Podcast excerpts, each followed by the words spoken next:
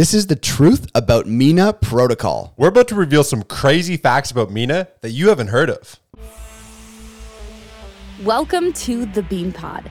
This is your place for all things stocks and crypto. From beginner tips to expert picks. Use this as fuel for your investing journey because when you're in the know, your money will grow. This episode of the Bean Pod is sponsored by KyberSwap.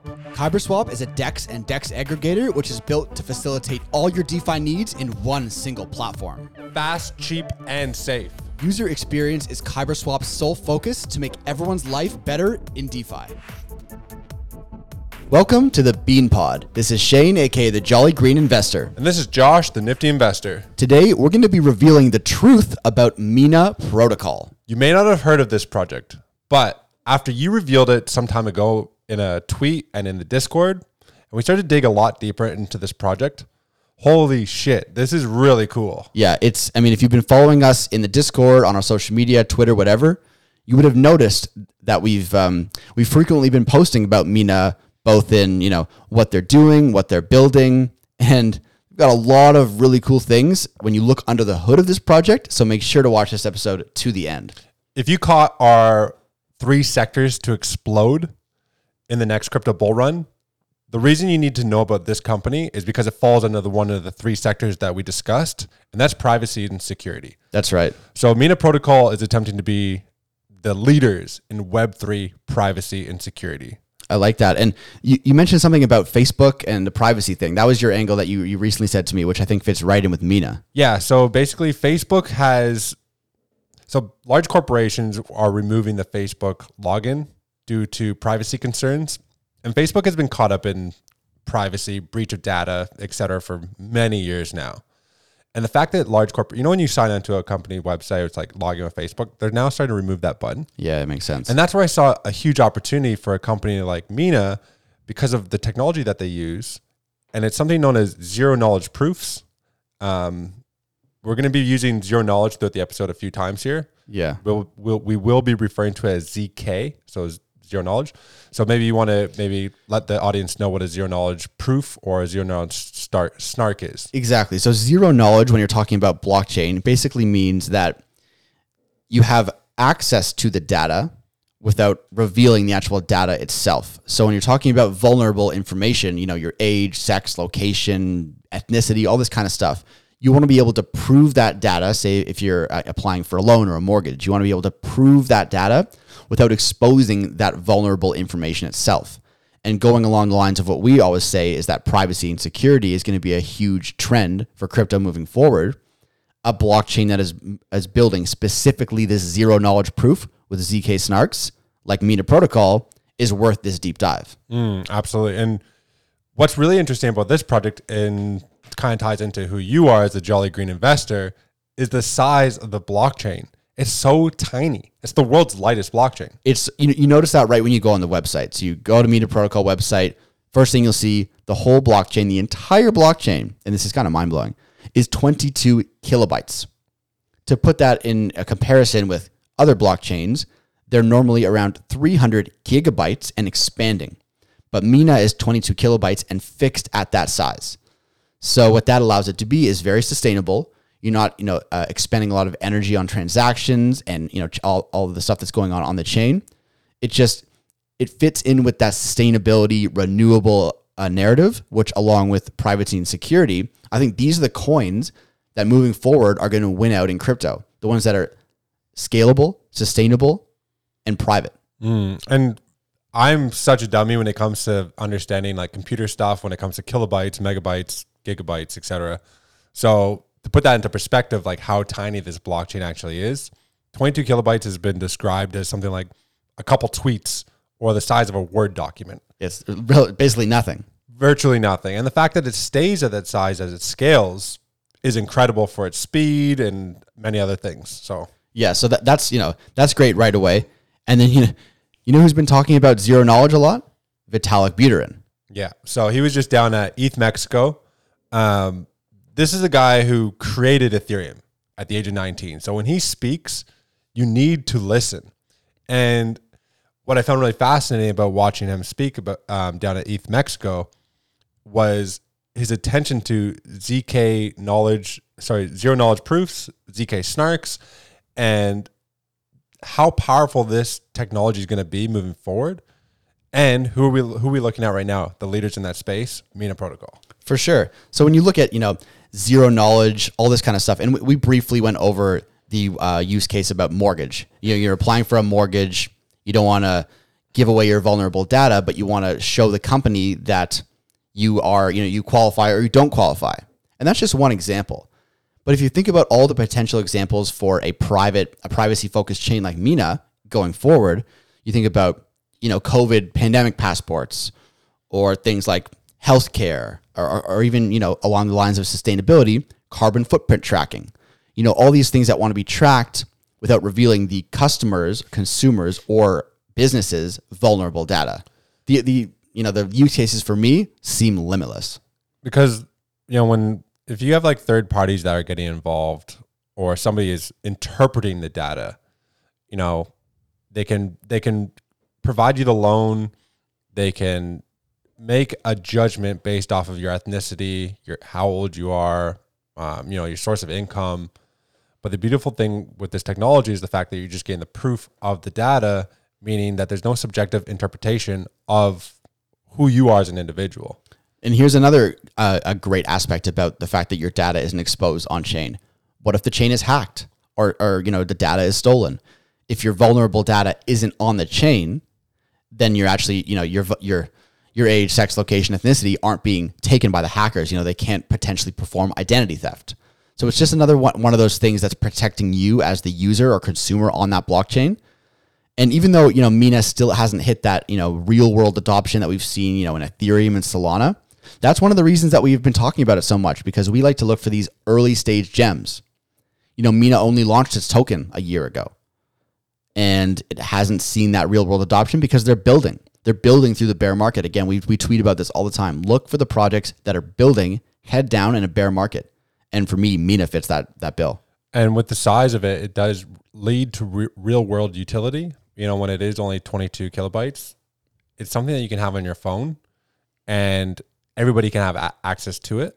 And then the great thing about it is, isn't it one of the only protocols that can connect to websites? That's right. Right. So you, now you're having a Web3 application interacting with Web2. And does it, it goes through like the, the back door. Was it like the zero knowledge proofs? It can go, the can go through the back door. So the website doesn't necess- necessarily know that you're attaching to it. Right. So it's it's basically like you know Chainlink is an oracle. Right. And Oracle provides data from real world or Web two to the blockchain Web three. But the thing about Chainlink is it needs the uh, permission of the website to get that data. So if something happens, if there's a conflict or whatever whatever occurs, Chainlink might not have access to that data. But because the Oracle function of Mina Protocol is built different, it can potentially get access to that data, which I think is one of the only oracles being built that has that function.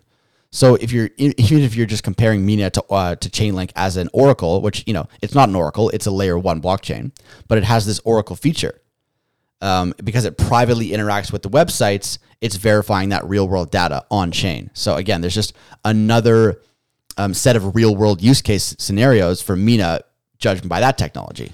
And you know, somebody who's watching or listening to this episode, they're probably thinking, well, if Mina is the one having access to this data, are they not able to review it all and you know kind of be that subjective entity? Well, no, because Mina doesn't actually see or store the data at all.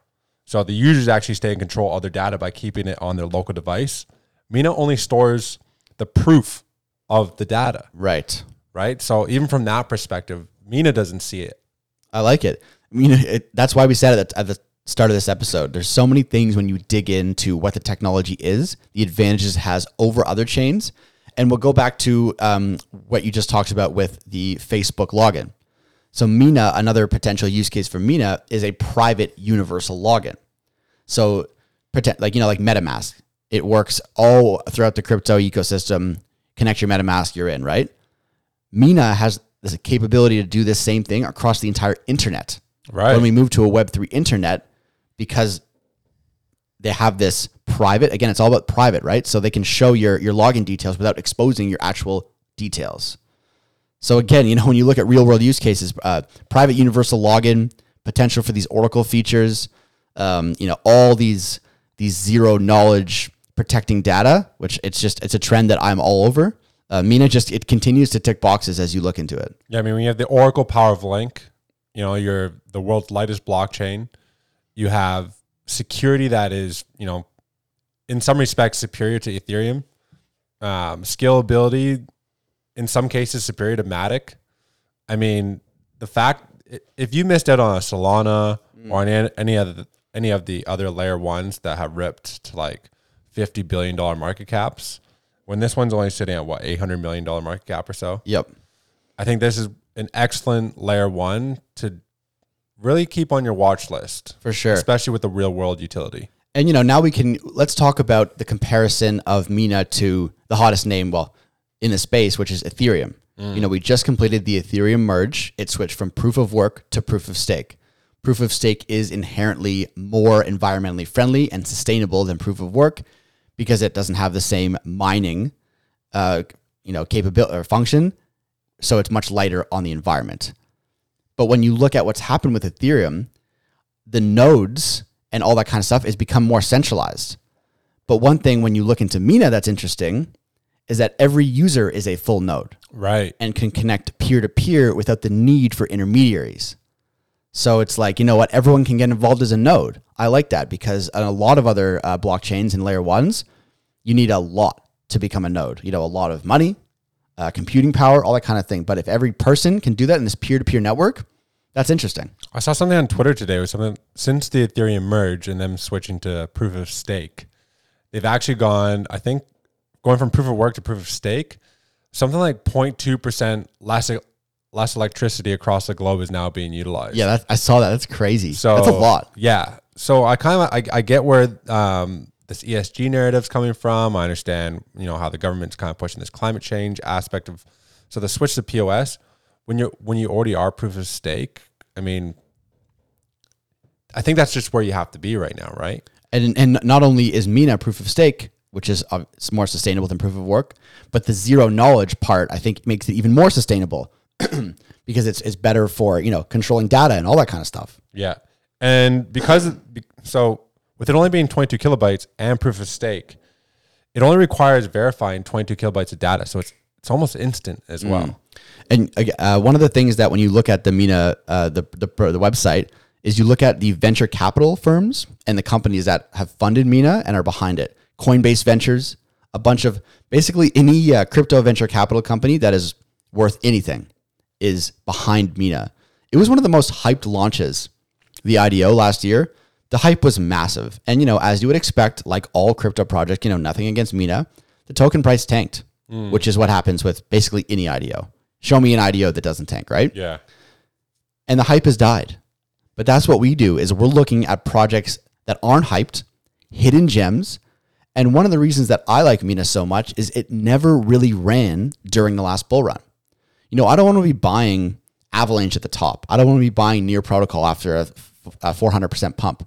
If you look at the Mina chart, that token price is low. Yeah. It's it, it's you know no one is really talking about Mina Protocol. from a risk reward perspective, and that is something that we try to do on this podcast frequently, is look for the best risk reward and why it is going to provide that. You know, when we do our when we did our deep dive into like HBAR, for example, you know, it's the hash graph technology that we like so much. It's the fact that it's only a 1.5 billion dollar market cap, and when you compare it to others in the space, how much more it can actually run when they have the right partners, the right use cases, you know, good tokenomics, the right team, the community, all these things put together make an excellent risk reward uh, choice for an altcoin. for sure. And when you when you talk about community, you can always get a gauge of community when you start tweeting about a company or a coin because you see the interaction with your tweets and stuff. right. So certain coins have these engaged communities, which is always a great sign because they're fostering an organic community around the project.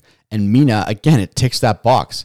You know, I'm tweeting about Mina on the reg now, and you can see the engagement. People are really passionate about this project. And, you know, after you look under the hood, like we've done over the past few minutes, you understand why. So when you see a community uh, of, of Mina holders that span the entire world, they're going to these meetups, they're taking pictures, they're they're spreading the word organically. it- that goes down to you know not even just crypto, any company.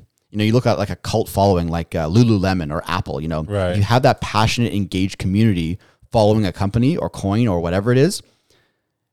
Take note of that project, especially something as early stage as Mina. You know, they haven't even really rolled out their real world use cases, and they already have an engaged community. Yeah. I love that. It's it's and then you know you look at the roadmap. They've got so many things.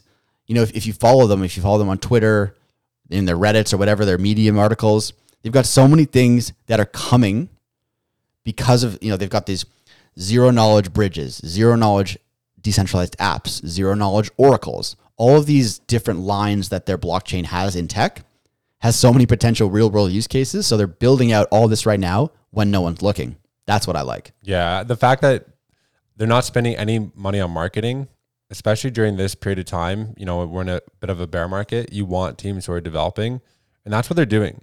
So when we get the Bitcoin halving in 20, 2024, early 2024, that's going to be a time where these protocols and these blockchains, the ones that have been building the most during that period of time, are the ones that's going to absolutely rip, especially with a community that Mina has. Yeah, I mean, we, we talk about finding hidden gem crypto projects, and we you know we say look for the same things: look for the tech, look for the team, look for the roadmap, look for the community. And to me, Mina ticks all the boxes. And then you add that with the, what what's gone on with the token. And when when Mina was an early stage, I was like, you know, I, I get the hype. It's a really interesting project, but at that at point when it was launched, there weren't that many tokens in circulation. Now that it's you know over a year since launch, a lot more of the supply is in in, in circulation. Right. So you don't have again the potential sell-offs that you would have for a newer project. Mm. So now as it matures as a coin, it becomes again more attractive for me to add to my portfolio. Yeah, and I know they have some really was it like some super boost staking rewards they have. It's mm. like sixteen plus percent or something like that, Right. For staking Mina and um, validating the network. So Big incentives to get involved in the yeah, ecosystem, right? Exactly. Yeah, when it's you know when you can do it from your phone or anybody can be a participant, I think it's definitely worth uh, investigating. Hundred percent. So you know when going back to just driving that point home, when you look at crypto projects that are sustainable, scalable, interoperable, and private, plus a strong team community and real world use cases coming at the yin yang. For me, you know, like I, I, I'm not sure I would put any other project other than Mina at the top of the list. Yeah, no, it's definitely up there for me too, especially from a layer one perspective. So- um, Right now, it's 88th ranked, Yeah. so it's it's just in the top 100. I think you said around 800 million market cap, so it's under a, under a billion. So you know, it's a mid cap. It's not by no means a large cap. You know, not maybe a small cap, but it's in that zone. I think that's kind of like the golden zone where we like to find our gems. I mean, obviously we like small caps, but when you're looking at you know between 500 million and a billion, yeah, that's there's like, so many projects there that have massive potential to get up to you know that Solana, BNB, those like the big dogs. And you know, for me, Mina Protocol sitting under a billion market cap, that looks nice. especially when you look at maybe on the stock market, for example, you look at other tech companies and what they're valued at. You know, you, some of these companies are valued like they do nothing and they're at like 100 billion, 10 billion, whatever. Yeah. You have all these crypto companies right now that are actually paving the way for the future and they're sitting at these $500 million market caps. Yeah, And if you just have a, an ounce of patience, you know, a little bit of long term thinking, there's some really good projects out there that do sit at like this market cap. I mean, it's definitely one of them. So yeah, I mean, look, if you want the truth about Mina Protocol, the truth is that it's gonna it's a coin that I'm DCAing into. It's gonna be one of my long term holds through the next bull market. It ticks all the boxes, sustainable, private, all that kind of stuff. They got a great roadmap. Token price looks good to me. I mean, if you want the truth about Mina Protocol, is that I really like it. Yeah, me too. Hey, make sure you guys tune to the next episode. That one's gonna be a banger.